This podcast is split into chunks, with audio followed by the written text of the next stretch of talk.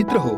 आरोग्यमच्या या विशेष भागामध्ये आपलं सर्वांचं मी संतोष देशपांडे मनापासून स्वागत करतो. मित्रांनो काही विषय फारसे चर्चिले जात नाहीत. त्याविषयी शास्त्रीय आकलनही आपल्याला असतंच असं नाही. आणि गंमत वजा ऐकण्या बोलण्यातून त्या विषयाचं गांभीर्य कमी होण्याची शक्यता असते. आणि होय आज आरोग्यमध्ये अशाच एका अत्यंत महत्त्वाच्या विषयाला मी हात घातला आहे. आणि तो आहे लैंगिक आरोग्याचा. म्हणजे ज्याला आपण सेक्स लाईफ म्हणतो तो हा विषय. आपल्या एकूणच आरोग्याच्या दृष्टीनं या विषयाचं महत्त्व किती आहे? तरुणाई त्याकडं कसं पाहते? कसं पाहायला हवं? याविषयी समज गैरसमज काय असतात? कोविडनंतर लोकांच्या सेक्स लाईफवर काय परिणाम झालेला आहे? कोणत्याही प्रकारच्या लैंगिक समस्यांवरती तज्ज्ञांची मदत मार्गदर्शन कसं उपयुक्त ठरू शकतं हेच आज आपण जाणून घेणार आहोत. आणि त्यासाठी माझ्याशी संवाद साधत आहेत पुण्यातील नामवंत युरोलॉजिस्ट आणि andrologist doctor Rajeev Chaudhari. Doctor Chaudhari हे M B B S M S M C H urology असून रुबी हॉल क्लिनिक आणि राही हेल्थकेअर येथे युरोलॉजी डिपार्टमेंटमध्ये प्रोफेसर आणि हेड ऑफ डिपार्टमेंट म्हणून कार्यरत आहेत. युरोलॉजीमधील सर्वोच्च शिक्षण म्हणजेच एम सी एच युरोलॉजी करून त्यांनी अनेक वर्ष परदेशातही काम केलं आहे. सेक्सॉलॉजी म्हणून आपण ज्या संबोधतो त्या विषयातील निष्णात तज्ज्ञ म्हणून ते उत्तम मार्गदर्शन करतात. म्हणूनच आज त्यांच्यासोबत संवाद साधताना आपण अशा अनेक गोष्टींची उकल करण्याचा प्रयत्न करणार आहोत ज्यांविषयी आपल्याला फारशी माहितीच नव्हती किंवा त्याविषयीचं नेमकं आकलन नव्हतं. डॉक्टर चौधरी सर आपलं आरोग्यमध्ये खूप खूप स्वागत. नमस्कार. सर कामजीवन हा प्रत्येक व्यक्तीच्या आयुष्यातला एक अत्यंत खाजगी विषय असा आपण समजतो. बरोबर. पण त्याविषयी आजही आपल्याकडं फारसं खुलेपणानं बोललं जात नाही. रादर अजिबातच खुलेपणाने बोललं जात नाही. आता दुसऱ्या अँगलनी जर विचार केला तर एका मर्यादेपर्यंत हे ठीक आहे पण हा खुलेपणा कितपत असावा कितपत नसावा किंवा तो अगदी बंदिस्त विषय राहावा. तुम्हाला काय वाटतं? खरं सांगायचं तर हा बंदिस्त विषय असायलाच नको. प्रत्येक जण घरामध्ये जेवण करतो सगळे दैनंदिन व्यवहार करतो त्याच्यावर आपण अगदी मनमोकळेपणाने बोलतो. आणि आपल्याला हे पण माहिती आहे की काम जीवन और सेक्स हा लग्नाचा अविभाज्य घटक आहे. आणि तो पन्नास टक्के वेळी तो मेन प्रॉब्लेम असतो की ज्याच्यामुळे कधी कधी लग्नात प्रॉब्लेम्स होतात. म्हणजे सेक्सला आयुष्यभर महत्त्व आहे. आणि अशा महत्त्वाच्या विषयामध्ये आपण जर बंदिस्त राहिलो आणि अजिबातच कोणाला काही सांगितलं नाही तर नॅचरली प्रॉब्लेम्स क्रिएट होणार. आपण जर शाळेत गेलोच नाही आणि एखाद्या मुलाला विचारलं की चार अधिक चार किती होतात तर त्याला ते सांगता येणारच नाही आहे म्हणजे त्याला जर ज्ञान असलं आणि थोडा तो शिकला असला तर तो नक्की सांगेल चार प्लस चार इज आठ. म्हणून हा विषय मोकळाच राहिला पाहिजे. आणि तो मोकळा राहिल्यामुळे त्याच्यातून उद्भवणारे जे प्रॉब्लेम्स आहेत हे प्रॉब्लेम्स आपोआप कमी व्हायला मदत होईल. अगदी बरोबर. मला एक प्रश्न तुम्हाला आवर्जून विचारायचा होता सुरुवातीलाच तो असा तुम्ही नामवंत युरोलॉजिस्ट देखील आहात. आणि तितकंच तुमचं याच्यामधलं काम देखील आहे ॲज अ सेक्सॉलॉजिस्ट पण मला हा शब्द जरासा खटकतो कारण युरोलॉजी आणि याचा काय संबंध आहे याचा एक कधी एक शंका माझ्या मनात आली होती. म्हणजे मी मी जेव्हा मेडिकल स्टुडंट होतो किंवा त्याच्यानंतरच्या माझ्या वर्षांमध्ये तेव्हा वृत्तपत्रात ऍडव्हर्टिजमेंट यायचं उत्तर प्रदेशातून कोणीतरी सेक्सॉलॉजिस्ट आलेत मध्य प्रदेशातून कोणीतरी जडीबुटीवाले सेक्सॉलॉजिस्ट आलेत. आणि मोठ्या कौतुकाने जेव्हा मी डॉक्टर नव्हतो तेव्हा मी ते वाचायचो. म्हणजे प्रत्येक तरुणाला त्या वयामध्ये याच्यामध्ये आकर्षण असतं म्हणा किंवा माहिती करून घ्यायची इच्छा असते. कारण हा इतका ओपनली डिस्कस केलेला विषय घरामध्ये नसतो. तर खरं सांगायचं तर सेक्सॉलॉजी हा जो शब्द आहे हा आपण म्हणूया ले मॅन्स टर्म आहे लोकांना इझिली समजावा समजण्यासाठी. ऍक्च्युली त्याची जी ब्रँच आहे मेडिकल स्पेशालिटी ॲलोपॅथीची त्याला आपण अँड्रॉलॉजी असं म्हणतो. आणि अँड्रॉलॉजी ही युरोलॉजीची एक स्पेशालिटी आहे. सब स्पेशालिटी आम्ही ज्याला म्हणतो. तसं urology is a broader field सगळं जे बाकीचं कव्हर होतं. त्याच्यामध्येच अँड्रॉलॉजी हा एक विषय आहे. सो पण आजही लोक जेव्हा गुगलवर शोधायला जातात कोणालाही तेव्हा अँड्रॉलॉजी शब्द कोणालाच लक्षात राहते कारण तो सायंटिफिक वर्ड आहे. त्याच्यामुळे सगळेजण सेक्सॉलॉजिस्ट म्हणूनच कुठल्याही डॉक्टरांना शोधतात. म्हणून शेवटी तो सेक्सॉलॉजीज वर्ड कदाचित राहण्याची शक्यता आहे. रादर आमच्या कॉन्फरन्सेसमध्ये सुद्धा आजकाल तो वर्ड जास्त पॉप्युलर करायच्या मागे कारण सगळ्या युरोलॉजीजना हे लक्षात आलंय हम्म. की अँड्रॉलॉजी समजून जनमाणसाला ते समजत. लक्षात नाही येणार. म्हणून ते बहुतेक हळूहळू तो वर्ड सेक्सॉलॉजीला सेटल होईल. हो. पण scientifically it is andrology okay okay. ही माझ्यासाठी खूप नवीन माहिती होती आणि तुम्ही मला करेक्ट केलं त्या टेक्निकली करेक्ट केलं. टेक्निकली करेक्ट केलं. त्याबद्दल तुमचा आभार. एक विषय जो आजचा आपला मुख्य आहे तो आहे सेक्स किंवा लैंगिक आरोग्य किंवा लैंगिक आरोग्य आणि त्या अनुषंगाने सेक्स हे तिशीतल्या तरुणाईमध्ये पूर्वी कसं होतं आताचं कसं आहे आणि भविष्यात काय गोष्टी असल्या पाहिजेत की ज्यांनी हे आरोग्य त्यांचं चांगलं राहील? तर हा आज आपला मुख्य विषय आहे चर्चेचा. तर मी सुरुवात करतो. मुळात आपल्याकडच्या तरुणांना ह्या विषयाची जाणीव कधीपासून सुरू होते? तुमचं काय ऑब्झर्वेशन आहे? म्हणजे जर तुलना केली तुम्ही एक मागचं दशक आहे हे दशक आहे. आपण जसं बघतो की ही जी जसं गुगलला ॲक्सेस झाला आहे म्हणा ऑनलाईन ॲक्सेस झाला. त्याच्यामुळे आजकालच्या तरुणांना या विषयावर खूप जास्त माहिती नेटमधून मिळते. पण त्याच्यामध्ये सगळ्यांना ती सायंटिफिक माहिती असेल याची काही खात्री नाही. बरोबर. कारण कोणीतरी मी जसं नेहमी म्हणतो कोणीतरी नायजेरियातला एक माणूस किंवा युगोलोस्लावियामधला एक माणूस काहीतरी आपलं एक मेसेज टाकतो ब्लॉग ब्लॉग लिहितो. आणि त्या तो ब्लॉग वाचून आय टी इंडस्ट्री म्हणा किंवा जे पण कायम ऑनलाईन असणारे लोक आहेत हे लोक कायम त्याच्यामध्ये ते चुकीचं वाचून चुकीच्या मार्गाने जातात. पण तेच जर तुम्ही बघितलं की पंचवीस वर्षापूर्वी सेक्स या विषयावर माहिती अवेलेबलच नव्हती. जर घरामध्ये आईवडिलांनी शिकवलं आपल्या मोठ्या भावाने सांगितलं मोठ्या बहिणीने मुलीला सांगितलं वगैरे असलं तरच ती माहिती थोडी थोडी जायची. नाहीतर जुन्या काळात असं व्हायचं की सुहागरातीला काय करायचं हे लोकांना माहीतही नसायचं. आणि त्याच्यातूनच इतके वेगवेगळे परिणाम होतात. जसं आमच्याकडे कधी कधी पेशंट येतात आणि म्हणतात ते माझ्या मित्राचं तर रोज होतं आणि माझं होत नाही. कारण त्याच्या मित्राचं कधीच होत नसतं कधी कधी पण तो मित्र काय अ, जनमानसात थोडी सांगणार आहे की माझं होतच नाही. म्हणून तो मित्रांमध्ये सांगतो की माझं रोजच होतं. आणि मग हा त्याचा मित्र जो ऐकतो ते डिस्कशन स्वतः बिचारा डिप्रेस होतो. आणि आमच्याकडे येऊन म्हणतो की ते त्याचं असं होतं आणि माझं होत नाही किंवा माझं आठवड्यातून दोनदाच होतं. म्हणजे हा जो गैरसमज झाला आहे हा गैरसमज केवळ ट्रान्समिशन ऑफ इन्फॉर्मेशन आणि कधी कधी चुकीच्या मार्गाने. पण एक म- मात्र लक्षात ठेवायला पाहिजे की जुन्या काळामध्ये जर आपण त्याला प्युबर्टी म्हणतो. की फर्स्ट टाइम जेव्हा इंद्रिय ताट होतं त्यावेळी तरुणांच्या लक्षात पण येत नाही की ते का ताट झालं. आपण त्याला म्हणजे पुरुषत्व आलं असं जे सुरुवातीचे सायन्स असतात हे आता अलीकडे जायला लागलेत. म्हणजे अच्छा. जसं आधी समजा सोळा सतराला होत असेल तर ते आता बारा तेरा वर्षाच्या चौदा वर्षाच्या मुलांनाच व्हायला लागतं. आता आपण जर बघितलं की तेरा चौदा वर्षाच्या मुलाला इरेक्शन आलं म्हणजे त्याने सेक्स करायचा का? तर तो नेचरचा सिग्नल आहे. नेचरने असं म्हटलं की बा यू आर इलिजिबल. आता आपल्यावर इतकी बंधनं आहेत. समाजाची म्हणा किंवा आपण शिकलोय त्याप्रमाणे म्हणा किंवा लग्न झाल्याशिवाय आपण करत नाही म्हणा या सगळ्या गोष्टी आणि लग्न उशिरा उशिरा करायला लागले सगळे. बरोबर. म्हणजे जी काय एक नॅचरल प्रोसेस होती त्याला आपण आता डिले करायला लागलो. पुढे ढकलायला लागलो या सगळ्या गोष्टी. आणि त्यामुळे होणारे प्रॉब्लेम्स हे वेगळे. म्हणजे तुम्हाला नेचरने अलाव केलं वयाच्या लेट से एखाद्या व्यक्तीला चौदाव्या वर्षी.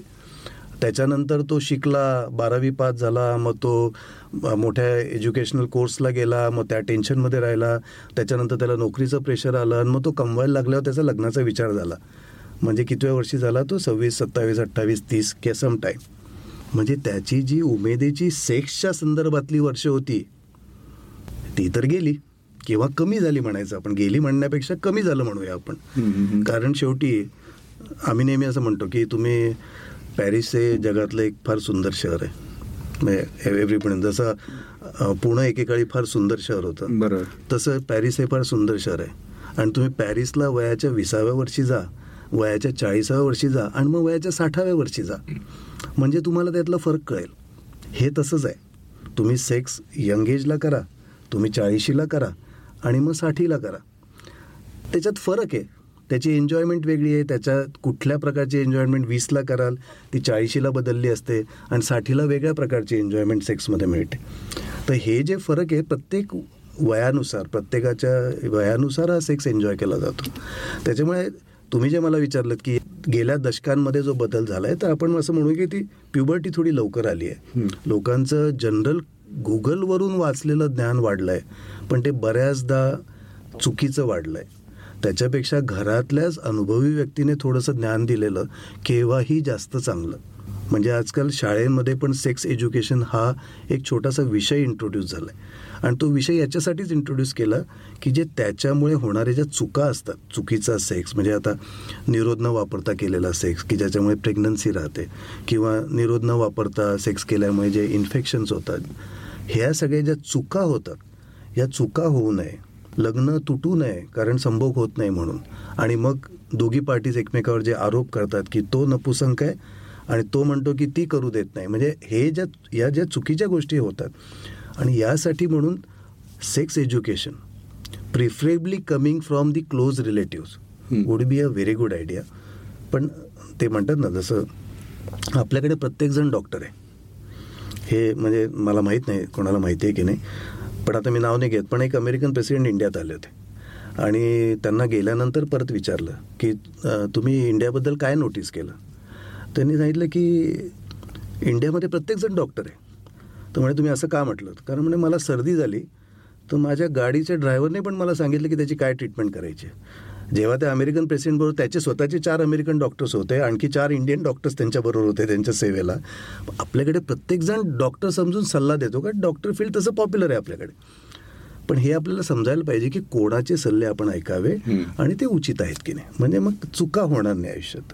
खूप चांगला मुद्दा तुम्ही आता सांगितलं चुका होणं हे खूप याची खूप मोठी शक्यता असते या काळामध्ये. आणि जो वयाचा टप्पा सांगितला तुम्ही तो जो टप्पा आहे. तो आता आणि तो टप्पा असेल त्याच्यातली ती लक्षणं असतील किंवा ॲक्शन्स असतील चुका असतील मग ते अर्थातच ॲक्शन रिॲक्शन्स चुका. आणि मग ह्याला एक त्याला जो एक आधार आहे पुढे नंतर मग त्याला सामाजिक काही गोष्टी आहेत तुमचा कौटुंबिक दबाव आहे अशा अनेक गोष्टींना मुलांना फेस करावं लागतं. आणि उशिरा होणारी लग्न हा एक मोठा प्रॉब्लेम तरुणाईमध्ये प्रॉब्लेम नाही म्हणायचा आपण पण आहे इश्यू आहे. इश्यू म्हणजे प्रॉब्लेम मिळत नाही किंवा मुलगा मिळत नाही योग्य किंवा स्थळ जुळत नाही ब्रेक ब्रेकअप झालेले असतात. असे अनेक कारण आहेत त्याला अर्थात. पण त्याचं ओव्हरऑल ह्या तरुणांच्या लैंगिक आरोग्यावरती काय परिणाम होतो? मी थोडंसं मागे जातो. हा. की तुम्ही म्हणालात की याच्यात सर्वात महत्त्वाचा जो पॉईंट तुम्ही जे दोन तीन पॉईंट म्हटले त्यातला महत्त्वाचा पॉईंट आम्ही जो बघतो तो जसं मुलगी मिळत नाही वगैरे हे ठीक आहे. किंवा पैसे नाही म्हणून लग्न नाही केलं किंवा माझ्यावर माझ्या बहिणीची जबाबदारी होती म्हणून नाही केलं वगैरे वगैरे कारणं बरोबर आहे. पण मेन आता जे आपण बघतो एस्पेशली मोठ्या शहरांमध्ये की ॲम्बिशन महत्वाकांक्षी मुलं आहेत. आता कसं आहे तुम्हालाही माहिती आहे की आपल्या वडिलांनी रिटायरमेंटच्या वेळी घरं बांधली. रिटायरमेंटच्या वेळी त्यांनी घरं बांधली. तोपर्यंत त्यांनी मॅनेज केलं. आताच्या मुलांना तिसाव्या वर्षी फ्लॅट बुक झालेला पाहिजे असतं. त्याच्यासाठी ते पंचवीस वर्षाचं पुढचं लोन घेतात. ते असं नाही म्हणणार की चल आपण भाड्याच्या घरात राहू चाळीशीला घर करू पण आपल्याला स्ट्रेस नाही वाढवायचा. आता गाडी पाहिजे घर पाहिजे डबल इन्कम डबल इन्कम नाही आता या सगळ्या गोष्टींचा सर्वात पहिला दुष्परिणाम कुठे होत असेल? तर जसा स्ट्रेस हा एक फॅक्टर आहे त्याच्यामुळे सगळं शरीर अफेक्ट होतं. पण या स्ट्रेसचा सर्वात इफेक्ट हा जास्त सेक्सवर होतो. कारण सेक्स हा बऱ्यापैकी मेंदूशी रिलेटेड आहे. आणि जर तुमचं मेंदू नीट काम करत नाही मेंदू म्हणजे आपण वरचे सेन्सेस म्हणू की हे जर नीट मोकळे नसतील माणूस पहिले जंगलात राहत होता. त्यावेळी त्याला काहीच टेन्शन नव्हतं. त्याला झाडावरचं फ्रूट मिळालं तो ते खात होता बिंदास राहत होता सेक्स करत होता. म्हणजे असं म्हणूया आपण की त्याच्यामुळे एवढी पॉप्युलेशन झाली. ते वेगळा प्रश्न आहे. पण त्याला सेक्सला कधी इश्यू होत नव्हते. आता काय झालं? पाणी नाही आलं पोल्युशनचा प्रॉब्लेम आहे पेट्रोल टाकायचं there are so many stress factors in everybody's life की त्याचा नॅचरल दुष्परिणाम हाच प्रत्येकाच्या सेक्स लाईफवर होतो. आणि जितकं आपण हे कमी करायचा प्रयत्न करू जितकं आपण आपल्याला कोविडनी एकच शिकवलं की लाईफ इज ऑल्सो इम्पॉर्टंट आपण कोविडच्या आधीचं आपलं जर आयुष्य मोजलं आणि कोविडच्या नंतरचं मोजलं तर आय थिंक बऱ्याच लोकांना हे समजलं की अरे there is something more to life than my routine stress बरोबर. ऑफ एनिथिंग अगदी. त्याच्यामुळे आय थिंक हा स्ट्रेस फॅक्टर जो नवीन पिढीला सतावतो आहे म्हणा तुम्ही जर कोणालाही विचारलं तर तो तुम्हाला हेच सांगेल मी तर खुश आहे मला काहीच नाही माझ्याकडे काहीच प्रॉब्लेम नाही माझ्याकडे पैसे आहेत गाडी आहेत हे आहे ते आहे. पण मॅक्झिमम लोकांना आज हा स्ट्रेस फॅक्टर आहे. आणि आम्ही हे बघतो की आय टी इंडस्ट्रीमधली लोक किंवा जे लोक बारा तासापेक्षा जास्त कामामध्ये कायम बिझी असतात. भले ते ऑफिसमधून आठ वाजता घरी येतात पण घरी आल्यानंतरसुद्धा त्यांचं ऑफिस घरी घेऊन येतात आणि ते डोक्यात राहतं म्हणा किंवा ॲक्च्युअल काम करतात. सो आता आम्ही जे नेहमी म्हणतो की तुम्ही रेसमध्ये एका घोड्याला पळवलं. एक रेस एक घोडा पळाला आणि पहिला आला. आता त्याच घोड्याला तुम्ही परत रेसला नेक्स्ट रेसला उभं करा. आणि बघा तो जिंकतो का. तो नाही जिंकणार. किंवा थर्ड रेसला तर तो अजिबात नाही जिंकणार. किंवा तो पळणारच नाही राहतं थर्ड रेसला सो सेक्स हा प्रकार तसाच आहे. तुम्ही सगळं केल्यानंतर रात्री आल्यावर म्हणता की मी सेक्स करणार आता. आयदर बायको थकलेली असते because there's a dual income system nowadays most of the time किंवा नवरा थकलेला असतो. So that is creating an issue in the modern lifestyle अगदी. तुम्ही एक उल्लेख केला मग अशी कोविडचा. तर मला हा एक प्रश्न तुम्हाला विचारावा वाटतो की कोविड नंतर म्हणजे कोविडची जी पहिली लाट आली दुसरी आली तिसरी लाट देवदयानी येऊ नये. पण ह्या सगळ्या सावटाखाली लोक राहत होते. त्याचा एकूणच त्यांच्या शारीरिक आणि मानसिक अशा दोन्ही प्रकारच्या आरोग्यावरती परिणाम झालेला आहे. त्यांचं लैंगिक आरोग्य सेक्स लाईफ ज्याला म्हणतो ते देखील डिस्टर्ब झालेलं दिसतं का तुम्हाला मी जसं आधी बोललो. कुठल्याही शास्त्रीय निष्कर्षापर्यंत पोचायला जगाला थोडा वेळ लागतो. म्हणजे आम्ही असं नाही म्हणू शकत की आता गेल्या दोन महिन्यापूर्वी कोविड झाला सेकंड वेव्ह संपत आली म्हणजे आता याचा सेक्सवर परिणाम झाला याचा परिणाम कळायला थोडा वेळ लागेल. त्याचे सायंटिफिक स्टडीज होतील आणि नंतर एक कन्क्ल्युजन निघेल की बुवा याचा परिणाम झाला का पण आपण जर जनरल बघायला गेलो. तर कोविडमध्ये जे फॅमिलीमध्ये वाईट गोष्टी झाल्या फायनान्शियल स्ट्रेस झाला किंवा कोणाची डेथ झाली म्हणा किंवा काही लोकांना क्रॉनिक आजार झाले कोविडमुळे या लोकांवर नॅचरली त्यांच्या सेक्सवर परिणाम होणारच आहे. कारण तो स्ट्रेस फॅक्टर जसं मी पहिल्यापासून म्हटलं आणि आत्ता नाही म्हटलं तरी आपण अजूनही आफ्टर इफेक्ट्स ऑफ कोविड आहोत. आपण अजून काय त्याच्यातून पूर्णपणे बाहेर आलेलो नाहीत. इंडिव्हिज्युअल फॅमिलीज अजून त्यातून पूर्णपणे बाहेर आलेल्या नाहीत. त्याच्यामुळे त्याचा परिणाम नक्कीच होतो. आम्ही ऑलरेडी पेशंट बघतो. पण त्याचा सायंटिफिक तुम्ही जसं मला विचारलं की कोविडचा त्याच्यावर परिणाम आहे का? हा कोविडचा त्याच्यावर परिणाम आहे की असं नाही? म्हणजे त्या व्हायरसचा हा. त्या व्हायरसचा परिणाम आहे का? ते नाही आत्ता सांगता येणार. पण हा बाकीच्या गोष्टींचा परिणाम ऑलरेडी दिसतोय. तो दिसतोय. स्ट्रेस म्हणा फायनान्शियल स्ट्रेन म्हणा वॉट हम्म. त्याचा ऑलरेडी परिणाम दिसतोय. आणि सर डायबेटीस ज्यांना आहे मधुमेह अशांचं सेक्स लाईफ हे खूप चॅलेंजिंग असतं असंही म्हणतात. काय असतं? डायबिटीस मी तसं नेहमीच रुग्णांना सांगतो की डायबिटीस हा कसा आजार आहे की तुम्ही कोपऱ्यामध्ये गुळाची बेली पडली होती. आता जुनं झालं कदाचित काही नवीन श्रोत्यांना कळणार नाही पण गुळ कोपऱ्यात पडलेला आहे. आणि त्याला एक मुंगी लागली आणि तुम्हाला दिसली. पण मला आता ऑफिसला जायचं होतं आणि मग मी ऑफिसला निघून गेलो संध्याकाळी काढतो म्हणून सांगितलं. आणि नंतर मी विसरलो. तुम्हालाही माहिती की आठ दिवसांनी ती गुळाची बेली दिसणार नाही. ती गायब झालेली असेल. डायबिटीस हा असा आजार आहे. तो तुम्हाला काहीही त्रास देत नाही. तो तुम्हाला जाणवत नाही जोपर्यंत तो फारच अति सिरियस झालेला असतो. पण तो आतून तुमचं शरीर बारीक बारीक बारीक बारीक करून over the years over fifteen twenty years तो खराब करत राहतो. त्याच्यामुळे डायबिटीस या आजाराला घाबरणं हे अतिशय जरुरी आहे. म्हणजे तुम्ही अगदी त्याला नॉर्मली मेंटेन करू शकतात modern medications are so good पण त्याचा त्याचा सेक्स लाईफवर येतो ना? तर तो डायबिटीसमध्ये हे जे पोखरण्याचं मी बोललो. त्याच्यामुळे काय होतं की कुठल्याही इंद्रियाच्या शिरा ज्या असतात रक्ताच्या सप्लायच्या ज्या शिरा म्हणतो आपण त्याला ब्लड वेसल्स. या शिरांवर परिणाम होतो त्या बारीक बारीक होत जातात. सो जेव्हा आपल्याला सेक्स करायचा असतो तेव्हा इंद्रियामध्ये ब्लड शरीर पंप करतं. म्हणजे जास्तीत जास्त प्रेशर वाढतं आणि इंद्रिय ताट होतं. या शिरा बारीक झाल्यामुळे मग ते पाहिजे त्या प्रमाणात येऊ शकत नाही.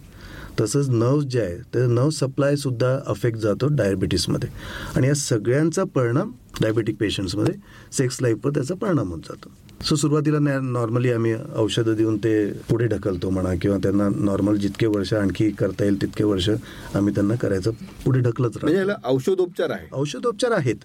औषधांच्या साह्याने ज्यांच्या शिरा चांगल्या आहेत अजूनही म्हणजे आपण कसं म्हणतो की एखाद्या एक इंची पाईपमधून समजा एक दहा लिटर पाणी जात आहे तर ते अर्धा इंची पाईपमधून पाच लिटर जाईल. आणि आपल्याला ॲक्च्युअल लागतंय तीन लिटरच. किंवा आपण ते गोळ्यांच्या साह्याने पाच लिटरवरून दहा लिटरपर्यंत नेऊ शकतो. जोपर्यंत हे शक्य आहे तोपर्यंत औषधांचा नक्कीच उपयोग होतो. पण मग त्याच्यानंतर एकदा काही शिरा फारच अ, आता बंदच व्हायला आल्या किंवा अगदीच कमी झाल्या आणि त्याचा गोळ्यांचा इंजेक्शनचा उपयोग होत नाही अशा वेळी मग आम्ही आर्टिफिशियल गोष्टींच्या साह्याने पेशंटना इरेक्शन द्यायचा प्रयत्न करतो. पण आम्ही नेहमी म्हणतो गमतीमध्ये आम- आमच्या आपापसात म्हणतो आम्ही पेशंटला कधी सांगत नाही की there's nobody we cannot give erection to कोणालाही आम्ही इरेक्शन या ना त्या मार्गाने करून देऊच. असं. गुड एक महत्त्वाचा आणखी एक प्रश्न आहे की जे तरुण मुलं आहेत तर त्यांच्या मनात मे- मी जसं मगाशी सुरुवातीला सांगितलं काही विषय बोललेच जात नाहीत आपल्याकडे.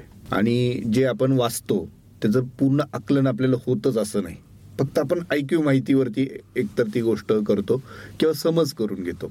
असे कुठले मुख्य समज किंवा गैरसमज तुम्हाला नेहमी जाणवतात? विशेषतः लैंगिक आरोग्याच्या बाबतीत सेक्स लाईफ एन्जॉय करताना जे तरुणांच्या मुलांच्या मनात येत असतं. ॲक्च्युली काय होतं ना आजकाल मुलांना आता मला माहीत नाही. म्हणजे पण बहुतेक मुलांना पोर्नोग्राफीला किंवा ब्लू फिल्म्स ज्याला आपण म्हणतो त्याला ॲक्सेस आहे. सो ते सगळे ते व्हिडिओज बघत असतात आता ते व्हिडिओजमधले जे हिरो हिरोईन असतात जसं आपण बघतो की आपले बरेच ॲक्टर ट्रेनच्या टॉपवर पळतात आणि गाणं म्हणतात. किंवा तो अगदी वरून दरीत पडतो पण तो जिवंत राहतो आता हे सगळे ट्रिक शॉट्स आहे आपल्याला माहिती आहे. त्याचप्रमाणे पोर्नोग्राफीमधले जे सगळं शूटिंग असतं हे दिज आर ट्रिक शॉट्स नंतर एकमेकाला जोडलेले असतात. आणि त्यांचे जे इरेक्शन्स बघितले जातात मुलांकडून. सो त्यांना असं वाटतं की हे सगळे नॉर्मल इरेक्शन्स आहेत. हे बरेचसे मेडिसिन्स आणि इंजेक्शनच्या साह्याने आर्टिफिशियली क्रिएट केलेले इरेक्शन असतात. आणि मग हे सगळं बघितलं की आपल्या मुलांना असं वाटतं की मलाही हेच व्हायला पाहिजे. मलाही असं झालं पाहिजे. अरे तो त्या हिरो तर तो अर्धा तास त्या पोर्नोग्राफीमध्ये सेक्स करतो. पण आता आपल्यालाही माहिती आहे की ते it is from five minutes to twenty twenty five thirty minutes maybe forty minutes it varies independently प्रत्येकाचं शरीर वेगळं आहे. आम्ही म्हणतो नेहमी जसं मारुतीच्या दोन गाड्या म्हणजे मारुती एट हंड्रेडच्या दोन गाड्या सारख्याच असतात. पण या जगामध्ये दोन ह्युमन बिंग्स अजिबात सारखे. प्रत्येकाची टेंडन्सी वेगळी. बरोबर. पण जो काय आजपर्यंत आपला रिसर्च झालेला आहे त्याच्यामध्ये असं लक्षात आलं आहे की थर्टी पर्सेंट लोक आठवड्यातून एकदाच सेक्स करतात. थर्टी पर्सेंट लोक आठवड्यातून चार पाच वेळा सेक्स करतात. आणि more people do sex two or three times in a week आता हे सगळे लोक नॉर्मल आहेत. याच्यामध्ये काहीही म्हणजे ॲबनॉर्मलिटी नाही. कारण त्याच्या शरीराची प्रवृत्ती तेवढीच आहे. एट हंड्रेड सी सीची गाडी एट हंड्रेड सी सीच्या प्रमाणेच पळणार. आणि वन पॉईंट एटची गाडी ती तेवढीच पळणार. ते प्रत्येकाचं आपलं शरीर आहे. त्याला कोणात चूक काही नाही. हे एक गोष्ट नेहमी बघितली जाते. नंतर मुलं आपापसामध्ये मुलं काय ॲडल्ट सुद्धा आपापसामध्ये गप्पा मारताना मैंने तो पलंग तोड किया. म्हणजे पलंग तोड आता बहुतेक आपल्या श्रोत्यांना माहीत असेल. हे कधी होत नाही. हे नव्याण्णव पॉईंट नव्याण्णव पर्सेंट टाइम्स होत नसतं. पण बोलताना एक जण जर बोलला तर त्याला ऐकणारे जे नऊ मित्र असतात ना त्यांना असं वाटतं की माझ्यामध्ये काहीतरी प्रॉब्लेम आहे. ॲक्च्युली असं काहीच नसतं. आणि तो जो आम्ही तर बऱ्याचदा पेशंटना म्हणजे हा सांगतो. न्यूनगंड किती चिटकलेला आहे. आणि आम्ही तर सांगतोय नेहमी अरे जो जो तुम्हाला सांगतो ना पलंगतोड होतो त्याचं काहीच होत नसतं. म्हणून तो तुम्हाला पलंगतोडची थापा मारत असतो. म्हणजे हे आपल्या ऑफेन्स इज बेट डिफेन्स तसं. पण हे कशामुळे होतं? कारण आपल्याकडे सेक्स एज्युकेशन एवढं नाहीये. ओपन नाही आहे त्याच्यामुळे मग काय होतं जे ऐकायला मिळतं ते माणसाला असं वाटतं की ते बरोबर आहे. आणि या सगळ्या याच्यामध्ये जर आपण बघितलं ना तर मला असं वाटतं लग्न करण्याच्या आधी एक प्री मॅरिटल काउन्सिलिंग हा एक कन्सेप्ट आहे. ज्याच्यामध्ये जर फार रिलेशनशिप चांगली असेल तर मुलगा आणि मुलगी दोघांनी जावं प्री मॅरिटल काउन्सिल म्हणजे त्यांना सेक्सबद्दलच्या त्यांच्या ज्या काय आयडियाज असतील गैरसमज असतील ते दूर करायला मदत होते. आणि आम्ही त्यावेळी त्यांना हे पण सांगतो की बा तुम्ही बेसिक टेस्ट करून घ्या. म्हणजे कोणाला तुम्हाला आजाराचं इकडे तिकडे व्हायला नको म्हणून सुद्धा हे सगळं प्री मराठल काउन्सिलिंगमध्ये इन्क्लुडेड असतं. आणि इट्स अ बेटर आयडिया आपल्या समाजामध्ये कारण गैरसमज दूर व्हायला फार मदत होते. तुम्ही एका शास्त्रीय शास्त्र शिकलेल्या व्यक्तीकडून काहीतरी ऐकता म्हणजे चुका होण्याची शक्यता फार कमी असते. सो तुम्ही जो मला प्रश्न विचारले की गैरसमज काय बघितले? तर गैरसमज मेनली हेच आहेत. आणि आणखी एक मोठी चूक चूक म्हणायचं का? आता काय म्हणायचं त्याला? पण असं लक्षात आलं आहे की लोक समजा आता एखाद्याच्या नवीन लग्न झालं आहे आणि एक महिना नाही जमलं. आता आपण हिंदी पिक्चर्समध्ये काय बघितलं? पहिल्या दिवशी दे दनादन. आमच्याकडे कित्येक नॉर्मल कपल्स आहेत की ज्यांचं सहा सहा महिने होत नाही. आणि ते अगदी आनंदात असतात. म्हणजे मला तर आठवतं की माझी एक कपल होतं माझ्याकडे. ते त्यांच्या आईच्या ऑपरेशनसाठी आलेले होते. आणि गप्पा मारता मारता चांगली दोस्ती झाली. तर ते हळूच विचारलं की मग तुम्हाला मुलं किती आहेत? तर म्हटलं आम्हाला मुलबाळ नाही आहे. बरं मुलबाळ नाही आहे? मग म्हटलं का नाही? मग मॅडमनी त्यांना विचारलं की तुम्ही चेकअप केला आहे का? तर म्हणे नाही चेकअप पण नाही केलं. लग्नाला झालेली होती अठरा वर्ष. मग आम्ही त्यांना चेकअप करायला गेलो. तर मॅडम म्हणाले दिस लेडीज व्हर्जिन मग आता दिस लेडीज व्हर्जिन म्हणून आम्ही त्यांना विचारलं की काय प्रॉब्लेम नाही हमको लगता है हमारा होता है. शेवटी त्यांना एज्युकेट केलं. नऊ महिन्यामध्ये दॅट लेडी वॉज प्रेग्नंट नऊ महिने म्हणजे दहाव्या महिने तिची डिलिव्हरी झाली. सो रिमेंबर अठरा वर्ष अतिशय चांगल्या फॅमिलीतलं happy couple there was no discord at all amongst them म्हणजे किती छोटीशी गल माहिती नाही कोणाला काहीच नाही. चालू राहिलं अठरा वर्ष. सो असे एक्झाम्पल्स इतके आहेत. आणि म्हणून असं वाटतं बऱ्याचदा की आपलं थोडंसं ज्ञान असलं थोडीशी माहिती असली आणि म्हणून आम्ही नेहमी सांगतो. आणि मला वाटतं कपलला बांधून ठेवणारा एक फार मोठा धागा आहे. धाग सेक्स हा सर्वात मोठा धागा आहे in the initial five years of your marriage आणि इथेच बरेच कपल चुकतात की दोन महिने नाही झालं ना की मुलगी आईला सांगते मुलगी बहिणीला सांगते मुली वडिलांना सांगते. आणि झालं ते वाद सुरू होतात. आम्ही नेहमी म्हणतो झाकली मूठ सव्वा लाखाची जी मराठीतली म्हण आहे जोपर्यंत तुम्हाला कन्व्हिन्स होत नाही की खरंच इररिपेरेबल प्रॉब्लेम आहे. तोपर्यंत प्लीज डू नॉट इन्व्हॉल्व मुलाच्या आईवडिलांच्या फॅमिलीला पण आणि मुलीच्या. कारण ते दोघं जण म्हणजे झाकली मूठ आहे. त्या दोघांनाच माहिती आहे ॲक्च्युअल काय होत आहे. आणि कदाचित मुलाची चूक नसते किंवा मुलीची पण चूक नसते. फक्त ज्ञान नसतं म्हणून चुका होत असतात. आणि छोटीशी आमच्याकडे आल्यानंतर एक छोटीशी टॅबलेट दिली की तो प्रॉब्लेम सॉल्व्ह होतो किंवा नीट त्यांचं त्यांना नीट समजून दिलं की तो प्रॉब्लेम सॉल्व्ह होतो.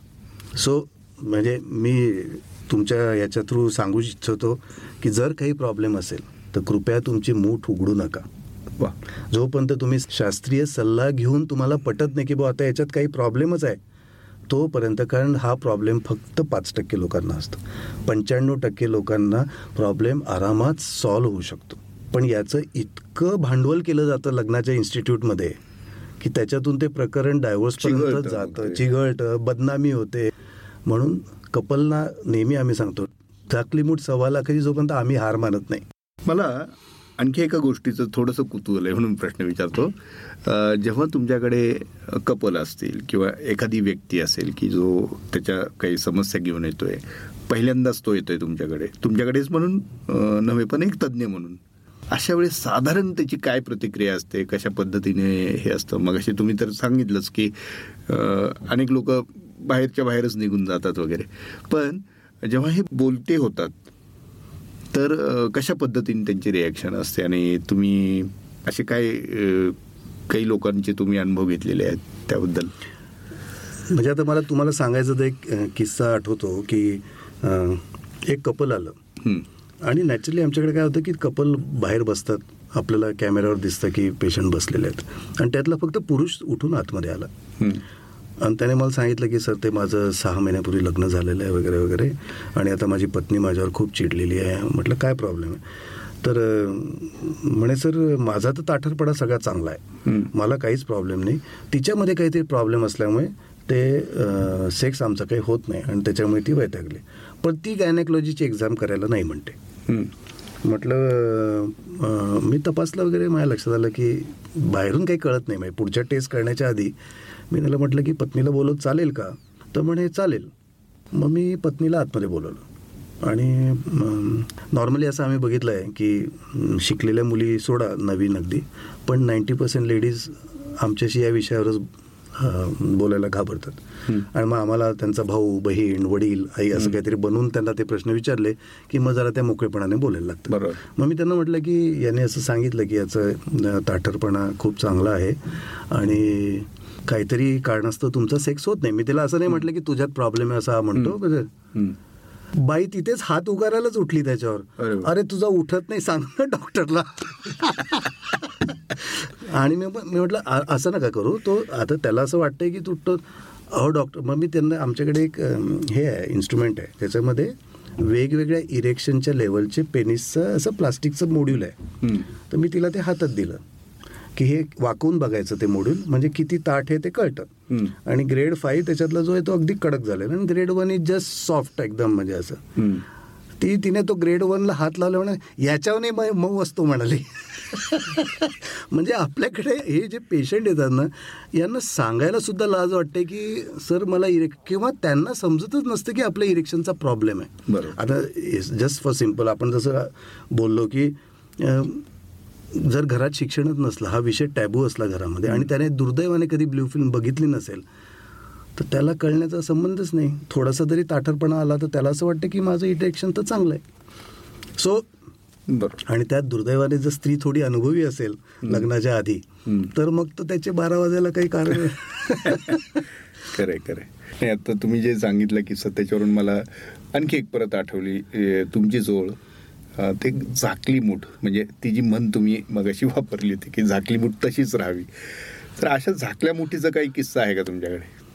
म्हणजे मला एक किस्सा फार सांगावासा वाटतो की मुलगा आणि मुलगी आले पहिले. माझ्या क्लिनिकमध्ये सिक्युरिटी कॅमेराज लावलेले सो मला त्या टेबलवर दिसतं. सो ते दोघं आले अगदी छान कपल. म्हणजे फायनान्शियली वेल ऑफ एज्युकेटेड सगळं छान. आतमध्ये आले ते बोलले वगैरे ते आणि मला सडनली कॅमेरामध्ये बाहेर सहा आठ लोक आलेले दिसले. तर मी त्या दोघांना म्हटलं म्हणजे मला असं थोडा संशय आला की काहीतरी गडबड आहे का काय. तर कारण हे तर अगदी डिसेंटली बोलत होते माझ्याशी. काहीच प्रॉब्लेम नव्हता. अगदी व्यवस्थित चाललं. तर ते म्हटलं तुम्ही कोणाला बोलवलं आहे का? ते म्हणाले नाही आमचे माझे आईवडील येणार आहेत आणि ती म्हणाली माझे मामा आणि ते येणार आहेत. तर मी म्हटलं अरे एवढ्या लोकांना कशाला बोलवलं तुम्ही? मग मी त्या मुलीला म्हटलं की तू सगळ्यांना सांगितलं का की हा प्रॉब्लेम आहे? हो म्हणे मी सांगितलं. याचा तर याचं उठत नाही तर मी कशाला ब्लेम घेऊ? कारण तिच्या लग्नाला एक वर्ष झालं होतं आणि नॅचरली तिचीच सासू तिला म्हणत होती की मुलबाळ कधी होणार? त्याच्यामुळे ती बिचारी अड अडकली मध्ये. सो तिने तिच्या आईला सांगितल्यावर मामा उभा राहिला. बरं मग मी त्यांना म्हटलं आता तुम्ही एक काम करा. तुम्ही बाहेर जा. मी तुमचे पैसे पण घेत नाही कन्सल्टेशन चार्जेस घेत नाही. तुम्हाला दोघांना असं जेन्युनली वाटेल की तुम्हाला बरं व्हायचं आहे तेव्हा तुम्ही या. ते दोघं बाहेर गेले. ते मुलीने मामाला सांगितलं. मामा डायरेक्ट केबिनमध्ये. डॉक्टर साहेब तुम्ही बघा आम्ही जातो पण तुम्ही बघा. म्हटलं मामा अजून तर आम्ही अजून यांनी कुठल्याही डॉक्टरला भेटलेले नाही बघितलेलं नाही. तुम्ही कशाला एवढे आमची मुलगी आहे आम्हाला त्याची काळजी वाटते वगैरे ते सगळे युजल डायलॉग झाले. मग मी माझ्या सेक्रेटरी सांगितलं की मामांना सांगा की ते दोघांनाच पाठवून द्या. मग आणखी एक व्हिजिट झाली ते दोघंच आले त्यावेळी. आणि तिसऱ्यांदा परत फॅमिली आली. मग मी म्हटलं मी तुमची ट्रीटमेंट नाही करू शकत कारण हे मला हे असं नको आहे कारण तुम्ही बरे व्हायची शक्यता कमीच आहे कारण तुमची ऑलरेडी भांडणं चालू आहेत. तर मामा आतमध्ये आले. डॉक्टर साहेब मी करोडपती आहे. इतके म्हणाल तितके पैसे देतो. पण आमचा हा प्रॉब्लेम सॉल्व्ह झाला पाहिजे. म्हटलं तुम्ही मुलीचे मामा आहेत. तुम्ही कशाला लाखो रुपये द्यायला तयार आहात? म्हटलं मुलाचे मामा असते तर मी समजू शकतो. तुम्ही तर मुलीचे मामा आहेत. आणि तुमच्या या अप्रोचने तर ते बिघडणारच आहे. असं नाही होत म्हटलं हे सरळ. म्हणून मी नेहमी सांगतो की झाकली मूठ सव्वा लाखाची जी आपली म्हण आहे अगदी. जुनी सगळ्याच गोष्टीमध्ये ती ॲप्लिकेबल आहे. तशी ती इथे पण खूप ॲप्लिकेबल आहे. जोपर्यंत तुमचे क्वालिफाईड डॉक्टर माझा शब्दप्रयोग अगदी व्यवस्थित आहे त्या विषयातले क्वालिफाईड डॉक्टर हार मानत नाही तोपर्यंत कृपया घरच्या लोकांना तुमच्या दोघांमधलं सिक्रेट सांगू नका. वा काही कपल्स असे असतात की ज्यांच्या वयामध्ये खूप फरक असतो किंवा मुलीचं वय जास्त असतं मुलाचं कमी असतं असे हल्ली लग्न होतात. होतात. त्याचा त्यांच्या काही सेक्स लाईफवर परिणाम होत असतो. वयाचा आणि त्याचा तसा काही थेट संबंध असतो का? आपल्या पॉडकास्टच्या आधी मी तुम्हाला एक तो जोक ऐकवला. हां. ते तसंच आहे. पण ॲक्च्युली तुमचा वयाचा आणि याचा एकमेकाशी तसा तसा संबंध नाही. शेवटी काय? जेव्हा तुम्ही तरुण असता कारण हा निर्णय म्हणजे लग्नाचा निर्णय घेतानाही अनेकांच्या मनात हा प्रश्न येत असतो की जर समज अमुक अमुक याच्याशी मी लग्न करायचं ठरवलं तर हे जे अंतर आहे त्याचं आणि मग आपल्या सेक्स लाईफचं काही हे होईल का? जुन्या काळामध्ये तुम्हाला माहीत असेल की मुला मुलीचं अंतर दहा वर्ष पंधरा वर्ष वीस वर्ष मुलगा ऑलवेज मोठा पुरुष ऑलवेज मोठा असं असायचं. त्याला पुरुष प्रधान म्हणायचो आपण एकेकाळी. आता तसं खरं म्हणजे काही राहिलेलं नाही. आता स्त्री पण मोठी असू शकते पुरुष पण मोठा असू असं काही नाही जोपर्यंत सेक्स लाईफची कन्सर्न आहे कोणीही मोठं छोटं असलं ना तर काही फार फरक पडत नाही. एवढंच आहे की आता स्त्रीला मेनोपॉज येतो आणि मी जसं सांगितलं आधी की अँड्रोपॉज हा जो प्रकार आहे जो पुरुषांमध्ये पण बघितला जातो. म्हणजे स्त्रियांमध्ये पाळी जाते म्हणून मेनोपॉज लक्षात येतो. पुरुषांमधला अँड्रोपॉज हा क्वाईट असतो. म्हणजे काय असतं? अँड्रोपॉज म्हणजे काय की आपल्यामध्ये पुरुषत्वाचं एक हॉर्मोन असतं टेस्टोस्टरॉन तसं स्त्रियांमध्ये इस्ट्रोजन असतात. स्त्रियांमध्ये इस्ट्रोजनची लेवल ड्रॅस्टिकली कमी झाली की त्यांची पाळी वगैरे बंद होऊन मेनोपॉज येणं हे ते एक स्टँडर्ड लाईन आहे ती. त्याचप्रमाणे पुरुषांमध्ये टेस्टोस्टरॉनची लेवल कमी झाली की त्यांनाही अँड्रोपॉज सारखे प्रॉब्लेम सुरू होतात. आणि म्हणजे थकवा येणं म्हणा किंवा सेक्स ड्राईव्ह कमी होणं किंवा असे बरेच बरेच गोष्टी निश्चित वयानंतर काही असं नाही आहे म्हणजे तो निश्चित वयानंतरच होणार असं मुळीच नाही आहे पण ते असं बघितलं गेलं आतापर्यंतच्या अभ्यासाप्रमाणे की दहा ते पंधरा टक्के लोकांमध्ये अँड्रोपॉज बघितला जातो. आणि इट इज नाय अँड्रोपॉजची काही वॉर्निंग साईन नाही आहे जसं मेनोपॉजची पाळी बंद झाली म्हणजे आपल्याला कळतं किंवा पाळी इरेग्युलर झाली की आपल्याला कळतं. तसं अँड्रोपॉजचं कळत नाही. त्यामुळे अँड्रोपॉज आम्हाला जेव्हा आमच्याकडे एखादी व्यक्ती काहीतरी प्रॉब्लेम घेऊन येते तेव्हा आम्हाला तो शोधायला लागतो की हा अँड्रोपॉज आहे का. सो तुम्ही जे मला विचारलं की मुलगा मोठी मुलगी मोठी हे जे नवीन आता नवीन जगात आहे त्याचा ॲक्च्युली सेक्स लाईफशी तसा फरक नाही. कारण सुरुवातीच्या दशकांमधलं सेक्स हा फक्त फिजिकल असतो. नंतरचा सेक्स हा फिजिकल तर असतोच पण तो त्याच्यामध्ये प्रेम पण असतं. आणि नंतर तो फिजिकल कमी होतो आणि मोर एन्जॉयबल होतो because your relationship is of a different kind so हे जे चेंज आहे हा वयानुसार होणारा चेंज आहे. मग आता कोण मोठा कोण छोटा फार तसा दॅट डझंट मॅटर औषधं औषधं किंवा इतर काही गोष्टींचा आधार घेऊन सेक्स लाईफ आपली चांगली करणं याच्याकडे अनेकांचा कल असतो. हा कल योग्य आहे किंवा हा कल हा कल जरूर योग्य आहे. याच्यामध्ये चुकीचं असं काहीच नाही. कारण एकदा तुम्ही सायंटिफिकली औषधं घेतली आपल्याकडे एक पद्धत आहे. आपल्याकडे लोक मेडिकल स्टोअरमध्ये जातात हे मला ते सेक्सचं औषध देणं आणि घेतात. आता त्या मेड सेक्सच्या औषधाने सुद्धा काही काही लोकांना सिरियस प्रॉब्लेम होऊ शकतात. So it is always important की तुमचं फर्स्ट कन्सल्टेशन प्रॉपर झालं पाहिजे. एक. दुसरा एक महत्त्वाचा गोष्ट श्रोत्यांना माहीत असायला पाहिजे की जेव्हा सेक्सचा प्रॉब्लेम आयुष्यात सुरू होतो त्याच्यानंतर दहा ते पंधरा टक्के रुग्णांना मेजर प्रॉब्लेम एक वर्षाचे आत येण्याची शक्यता असते. म्हणजे ही नांदी असते आपण घंटी वाजवली म्हणतो तसं. ही घंटी वाजते की तुम्हाला सेक्सचा प्रॉब्लेम आज सुरू झालाय. पण कदाचित एक वर्षाने तुम्हाला हार्टचा प्रॉब्लेम होईल किंवा दुसरा काहीतरी प्रॉब्लेम होईल. आणि म्हणून जेव्हा आपण पहिल्यांदा हे प्रॉब्लेम सुरू होतात तेव्हा इट इज ऑलवेज बेटर की आपला एक हेल्थ चेकअप झाला पाहिजे. आपल्याला दुसरा काही आजार नाही ना हे चेक केलं गेलं पाहिजे. आणि ऑफकोर्स त्याच्यानंतर मग ती मेडिकल मॅनेजमेंट एकदा डॉक्टरांनी सुरू केली नंतर भलेही तुम्ही ते कुठूनही औषधं घेत राहा आणि चालू ठेवा. पण इम्पॉर्टंट आहे की त्याचं कन्सल्टेशन झालं पाहिजे. म्हणजे काहीतरी टीव्हीवरती ऍड्स बघितल्या किंवा हे बघितल्या ह्याच्यावर किती रिलाय राहावं? कारण आता सर्रास सगळीकडे आता हे वापरा ते वापरा अशा तुम्हाला आठवत असेल मध्यरात्री पण लागायच्या बा टीव्हीवरती. या ज्या ऍडव्हर्टिजमेंट आहे ना इफ यू सी ॲलोपॅथीला नाही आहे ॲलोपॅथीचं आता मी फक्त माझ्या स्पेशालिटीबद्दल बोलू शकतो. ॲलोपॅथीला त्या ॲडव्हर्टिजमेंट अलाउडच नाही आहेत मग आता आता मी तुम्हाला सांगतो की जी मोस्ट इम्पॉर्टंट सगळ्या जगाला माहिती असलेली टॅबलेट आहे वायग्रा म्हणा किंवा आता वायग्रा ही अतिशय महाग आहे इंडियामध्ये. त्याच्याहून दहा पट स्वस्त टॅबलेट्स इक्वली इफेक्टिव्ह आपल्याकडे दुसरे ब्रँड्स मिळतात. पण ही तुम्ही घेतली आणि तुम्हाला दुसरे काही औषधं चालू असेल की त्याच्याशी क्रॉस रिॲक्शन झाली तर it can be a major issue म्हणून ते माहीत माहीत असलं पाहिजे आणि तुम्ही विचारून घेतलेलं केव्हाही जास्त उचित राहील. पण याचा लॉंग टर्म साईड इफेक्ट काही नाही. तुम्हाला समजा आम्ही हे पण सांगतो की तुम्ही एखाद्या कपलने एखाद्या पुरुषाने गोळी घेतली आणि आता सगळी तयारी सुरू केली आणि नेमके पाहुणे आले तर त्या गोळीने काहीही दुष्परिणाम होत नाही. असं काही नाही होणार की त्या पाहुण्यांसमोर काही होऊन बसेल. तसं काही होत नाही. म्हणजे शेवटी काय की ते फक्त त्या गोळ्या काय करतात की तुमच्या शरीरामध्ये ज्या गोष्टी थोड्या कमी पडत असतात त्याची लेवल वाढवतात. आणि त्याच्यामुळे जेव्हा तुम्ही ॲक्च्युअल सेक्स सुरू करायला जाणार तेव्हा त्या गोळीचा खरा इफेक्ट येणार. इतर वेळी त्याचा इफेक्ट येत नाही. अच्छा. सो ते तसं इतर otherwise that's a quite a safe thing to do काही लोकांचा असाही प्रश्न असतो आपल्या इंद्रियाच्या आकाराबद्दल थोडंसं संकोच असतो. तर तो तो एक मोठा विषय अनेकांच्या दृष्टीने. तो तुम्ही कसा ॲड्रेस कराल? ॲक्च्युली तुम्ही जर डिस्कशन बघाल म्हणजे ऑनलाईन म्हणा न्यूजपेपर्समध्ये म्हणा मॅगझिन्समध्ये म्हणा त्याच्यामध्ये बऱ्याचदा असं म्हटलं जातं की पेनिसच्या लेंथचा आणि स्त्रीच्या सॅटिस्फॅक्शनचा एकमेकाशी संबंध आहे. आता जगामध्ये हे ॲडिक्वेटली प्रूव्ह झालं आहे की तुमच्या इंद्रियाची लांबी आणि स्त्रीचं सॅटिस्फॅक्शन याचा एकमेकाशी काही संबंध नाही. पुन्हा एखाद्या पुरुषाच्या इंद्रियाची लांबी आणि त्याचं स्वतःचं समाधान याचा एकमेकाशी काही समाधान समज हे नाही. इंद्रियाची लांबी तेवढी पाहिजे ज्याच्याकडून इझिली वजनामध्ये म्हणा इंद्रिया आतमध्ये जाता येईल एवढी लांबी असणं अतिशय जरुरी आहे आणि सेक्स करत असताना तो ऑटोमॅटिकली स्लिप आउट नाही झालं पाहिजे. त्याच्यामुळे आपण ब्ल्यू फिल्ममध्ये त्याचा एवढा मोठा बघितला आणि माझा एवढा त्याचा काही संबंध नाही आमची एक स्टँडर्ड प्रॅक्टिस असते त्याच्याप्रमाणे आम्ही इंद्रियाची लेंथ मोजतो आणि दुसरं एक असं बघितलं आहे आता की मुलं फास्ट फूड खूप खातात. किंवा जनरल ओबिसिटी किंवा जाडपणाचं प्रकरण वाढत चाललंय.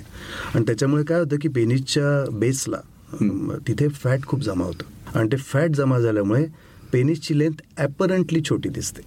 ॲपरंटली. म्हणजे आपल्याला असं वाटतं की पेनिस छोटं आहे पण ॲक्च्युली ते फॅट डिपॉझिशनमुळे झालं. त्याची ट्रीटमेंट्स आहेत.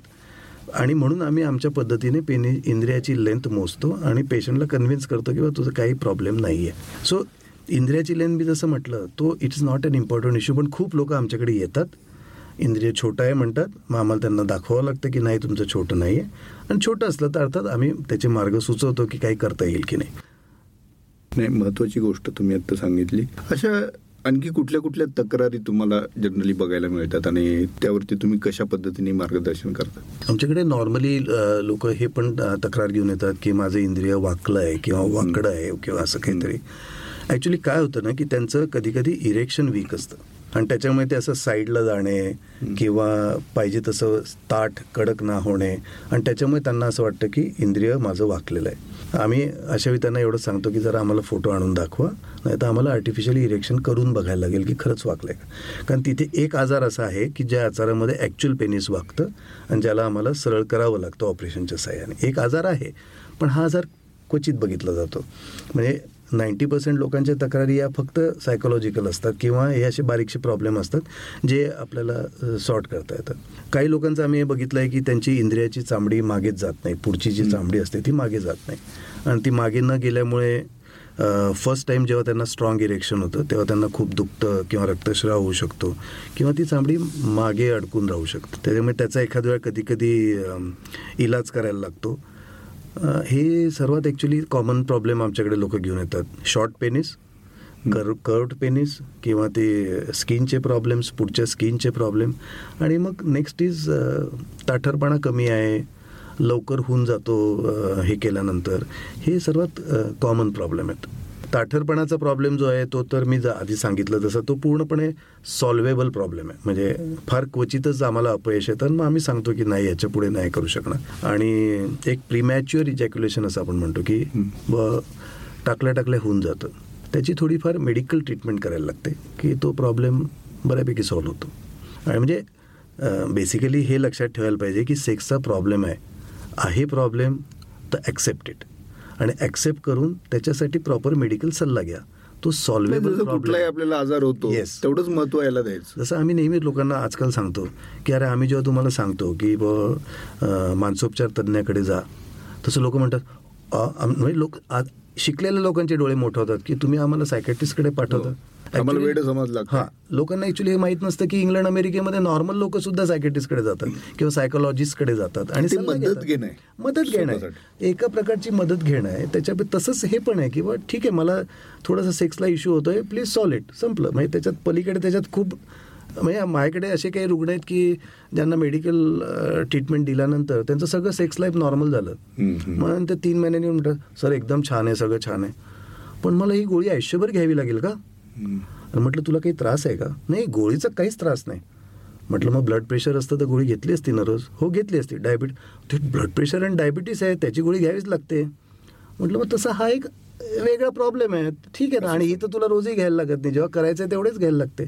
So I don't think it should be taken that seriously. कारण त्याच्या भोवती जे हे वर्तुळ आहे ना आपल्या समाजामध्ये सेक्सच्या भोवतीचं काय म्हणाल आपण? मला त्या शब्द आठवत नाही पण गौड बंगाल जे क्रिएट झालेलं आहे त्याच्यामुळे लोकांचं हेजिटेशन त्याच्या बाबतीत फार जास्त आहे. आणि म्हणून लोक घाबरतात. म्हणजे माझ्या माझ्या कन्सल्टिंगच्या बाहेर मला कॅमेऱ्यामधून जर तो माणूस दिसला आणि तो निघून गेला. नंतर तो आठ दिवसांनी परत येतो निघून जातो. हम्म. कारण काय तर माझी रिसेप्शनिस्ट लेडी असते. मग त्याला असं वाटतं की माझा प्रॉब्लेम कशाला लोकांना कळला पाहिजे? हम्म. अरे काही फरक पडत नाही. त्याच्याने काही नुकसान होत नाही. ही जी मर्दानगीची जी भाषा आहे ना ही मर्दानगीच्या भाषेला तसा काही अर्थ नाही आजकालच्या जगामध्ये. पत्नीला खुश ठेवणं आणि तुम्ही पण सेक्सच्या लाईफमध्ये खुश राहणं is far more important than हा मर्दानगीचा पॉईंट असं मला आम्हाला डॉक्टरांना असं वाटतं. जास्त सेक्स केल्यामुळे त्याचे काही दुष्परिणामही होऊ शकतात का? अति जास्त सेक्स हा ॲक्च्युली मेडिकली प्रॉब्लेम आहे. पण जास्त sex is not a problem अच्छा. पण हस्तमैथून जास्त करणं मी आज हे ॲक्च्युली तुमच्या याच्यात सांगू इच्छितो की हस्तमैथून करणं इज नॉट रॉंग. ज्याचं लग्न झालेलं नाही हस्तमैथून करून त्याची जी सेक्स ड्राईव्ह खूप अति झालेली असते ती ती व्यक्ती ती कमी करत असते. पण हस्तमैथून सुद्धा आठवड्यातून दोनच्या वर करू नये. कारण काही काही मुलांचं लाईफ त्याच्यामुळे खराब होतं कारण ते इतक्या हस्तमैथूनच्या नादी लागतात की त्याच्या याच्यामध्ये मग अभ्यास पण होत नाही करिअर बरबाद होतं. सो पण हस्तमैथून केल्यामुळे सुद्धा एक सेक्स ड्राईव्ह न्यूट्रलला येते आणि माणूस सगळी कामं व्यवस्थित करू शकतो. हे हस्तमैथूनबद्दल झालं. पण अति सेक्स म्हणजे अति म्हणजे त्याला अगदीच अति म्हणा तुम्ही की रोजच दिवसातून अतिरेक. अतिरेक म्हणून. तर तो एकदा चेक केला पाहिजे की ते मेडिकली प्रॉब्लेम नाही आहे पण बाकी जास्त सेक्स करणं इज नॉट अ प्रॉब्लेम हां तुम्हाला सारखी सारखी औषधं घेऊन जास्त सेक्स नाही करू. आम्ही जेव्हा औषधं देतो आम्ही सांगतो की आठवड्यातून तीनच्या वर नाही. म्हणजे मेडिसिनच्या साह्याने नाही पण. तुमची एखाद्याची नॅचरल ड्राईव्हच खूप असेल तर दॅट दॅट इज डिफरंट आम्ही बऱ्याचदा मित्रांमध्ये बोलताना असं बऱ्याचदा होतं की तो त्याच्या काही फॅन्टसी वगैरे सांगत असतो. मी म्हणलं अरे तुम्ही आता चाळीशीत पोचलायत आणि मग ते दिवा कसा विसताना फडफडतो तशा या सगळ्या तुमच्या गोष्टी चाललेल्या आहेत. तर खरोखर हे चाळीशीकडे झुकताना तिशीतनं अशा काही गोष्टी असतात का? पहिली गोष्ट आता म्हणजे मी चार वर्ष इंग्लंडमध्ये जेव्हा होतो ना तेव्हा मला म्हणजे तेव्हा मी टिपिकल इंडियनसारखा इंग्लंडमध्ये होतो. आणि त्यावेळी आमचे जे ब्रिटिश पेशंट असायचे ते सत्तर पंच्याहत्तरला येऊन सांगायचे डॉग खडा नाही हो रहा है म्हणजे इंग्लिशमध्ये.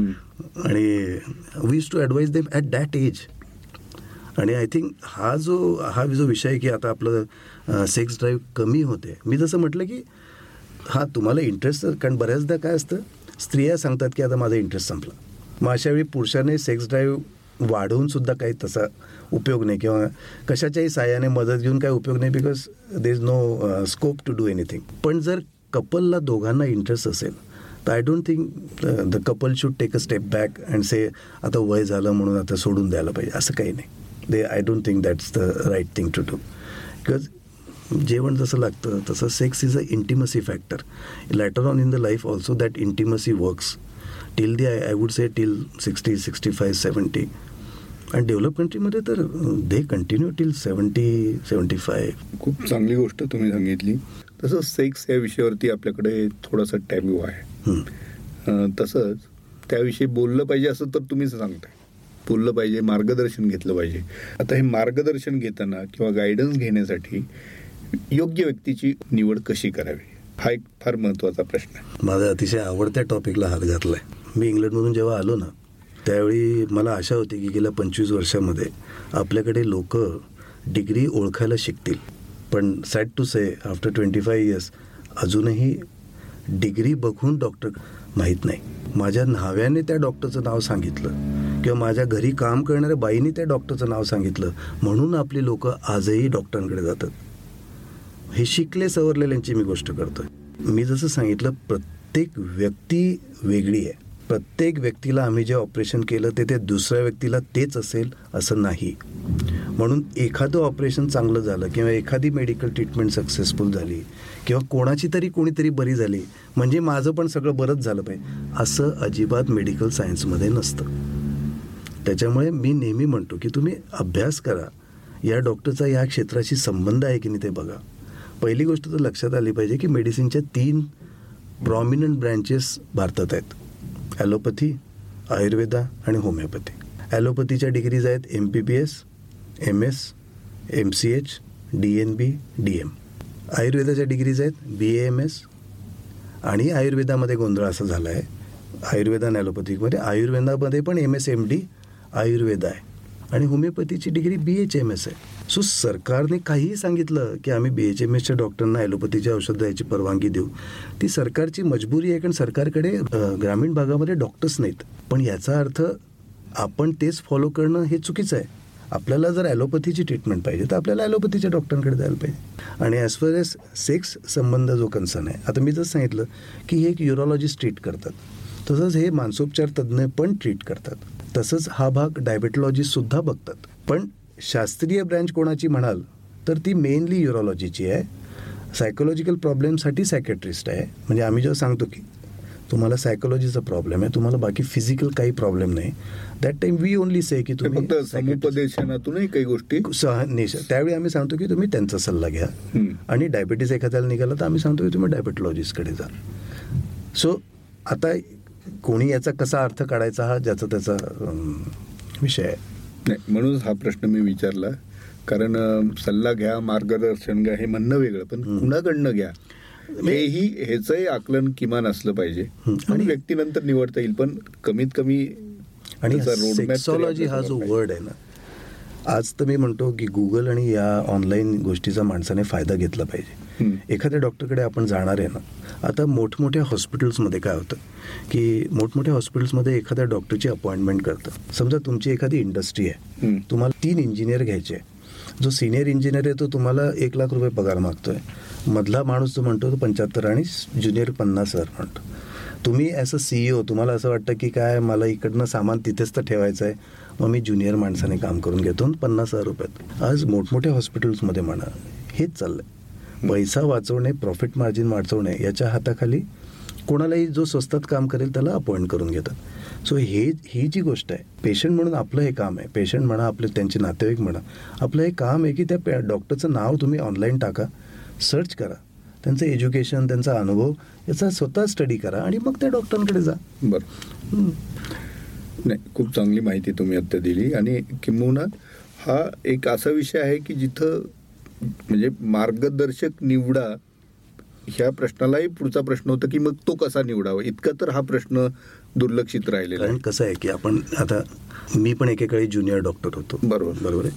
आणि कोणी तुम्हाला स्वतःहून येऊन सांगणार नाही की माझा मी तुम्हाला तुमचे मार्ग स्वतःहून पुढे येऊन निवडावं लागणार. पुढे येऊन सांभाळ तुम्हाला लक्ष द्यावं लागेल. आणि फक्त मी वारंवार आज सांगतोय की तुम्ही नॉन मेडिकल माणसाला नका विचारत जाऊ. ते अतिशय चुकीचं आहे. अरे मला सर्दी झाली आहे तर मग मी आता काय करू? मग आपल्या म्हणजे आजीचे थेरपिस्ट असतातच आपल्याकडे. म्हणजे केमिस्टकडे औषध मागायला जाऊ नका काही कारण नसताना. तुम्ही त्यापेक्षा डॉक्टरांकडे जावा. तुम्ही सल्ला घ्या ना. तुम्हाला काय नक्की नक्की सर्दीच आहे. ठीक आहे नव्वद टक्के तुम्हाला सर्दीच असेल.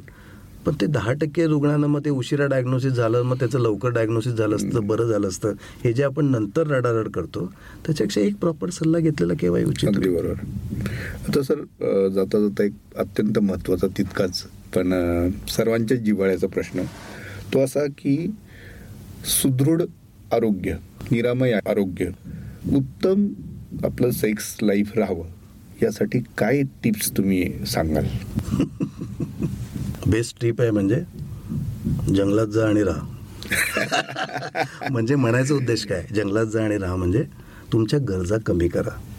स्ट्रेस फ्री जगायला शिका. दिवसातून आठ ते दहा तासाच्या वर काम करू नका. I am very proud to say but I also realize की that has a that pride is less की आपले इंडियन लोक खूप काम करतात. Very hard working people very intelligent म्हणजे अतिशय छान आहे सगळं. पण that is taking our life down त्या पैशाच्या नादामध्ये म्हणा किंवा त्या सगळ्या याच्या नादामध्ये किंवा सामाजिक जबाबदाऱ्यांच्या नादामध्ये वगैरे स्ट्रेस फॅक्टर आपल्या लोकांचा खूप वाढलेला आहे. सो पोल्युशन अवॉइड करा. स्ट्रेस जेवढा कमी करता येईल तेवढा कमी करा. जी गोष्ट आज विंडो शॉपिंगला नका जाऊ. कारण विंडो शॉपिंगला गेलं की तुम्ही काहीतरी खरेदी करतात फायनान्शियली तुम्ही एक्सपेन्सेस करता. सो जे गरज आहे ते घ्या. पण मोठं लोन उगाच लोन घेऊन मग त्याच्या टेन्शनमध्ये मग जॉब गेला म्हणून त्याचा आणखी डबल प्रेशर कशासाठी? काय गरजेचं आहे? फ्लॅट आज नाही बुक केला दोन वर्षांनी बुक केला. काय फार मोठं नुकसान नाही होणार आहे. So once you are comfortable या सगळ्या गोष्टी जर फॉलो केल्या ना तर लैंगिक समस्या ज्या आहेत ह्या अतिशय कमी होतील. आणि फ्री राहा. दर दोन तीन महिन्यांनी कुठेतरी सुटीवर जा. भले भावाकडे गेलात दुसऱ्या गावी बहिणीकडे गेलात कुठल्या तरी छोट्या हिल स्टेशनला गेला मी असं नाही म्हणत मोठे पैसे खर्च करा पण take a break every two two three months take a break म्हणजे आम्ही काही काही लोक आम्हाला सांगतात सगळं चांगलं होतं सर पण गेलं तीन महिन्यापासून आम्ही सांगतो पहिले एक काम कर मोबाईल घरी ठेव. दोघं जण मोबाईल घरी ठेवा आणि चार दिवस सुटीवर जा. सर असं कसं काय बिना मोबाईल म्हटलं मग माझ्याकडे ट्रीटमेंटला येऊ नको कारण तुला काहीच प्रॉब्लेम नाही आहे तुझं फक्त ते फोनचं ॲडिक्शन आणि चौदा तासाचं काम करायची पद्धत. तुझं बॉडी जर रिकवरच होत नाही थकलेल्या याच्यातून तर ते कसं होणार. कसं काय सेक्स करू शकणार? आणि काही नाही पाच दिवस कुठेतरी राहायला जातात आणि आल्यावर फ्रेश होतात सगळं व्यवस्थित. सर काहीच प्रॉब्लेम नाही. मग आम्ही त्यांना हेही सांगतो की हा प्रॉब्लेम परत येईल महिन्याभराने. जर तू हीच लाईफस्टाईल कंटिन्यू केली तर हा प्रॉब्लेम तुला परत येणार आहे. सो जंगलात जा. काही ओळी आठवल्या कुसुमाग्रज यांचे हिरवे हिरवे रान मोकळे ढवळ्या ढवळ्या त्यांवर गाई. प्रेम करावे अशा ठिकाणी विसरून गडबड विसरून घाई. Yes that is the real this thing तर अ, श्रोते हो हे होते डॉक्टर राजीव चौधरी आणि आज आपल्या विनंतीला मान देऊन त्यांनी एकूणच तिशीनंतरचं काम जीवन किंवा तिशीनंतरचं आपलं लैंगिक आरोग्य कसं उत्तम राहील या दृष्टीने त्यांनी छान मार्गदर्शन केलं. आपण पुन्हा एकदा जरूर त्यांना भेटूया. आणि हा पॉडकास्ट ऐकल्यानंतर तुमच्या मनात आणखी काही प्रश्न असतील शंका असतील ते आम्हाला जरूर जरूर कळवा. आणि मी आता डॉक्टर चौधरी सरांचं पुन्हा एकदा मनापासून आभार मानतो. त्यांनी वेळात वेळ काढून आपल्याला दिला आज.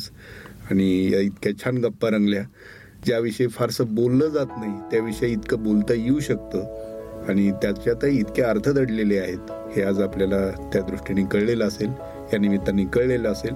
तर पुन्हा भेटूया याच प्लॅटफॉर्मवरती स्टेट इन थँक्यू